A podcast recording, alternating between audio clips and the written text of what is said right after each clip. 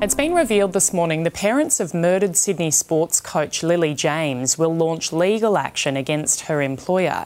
Her family are seeking to sue St Andrew's Cathedral School for gross negligence and breaching its duty of care after the 21 year old's body was found after hours on the school campus. It's understood the lack of nighttime staff will make up a significant part of their legal action.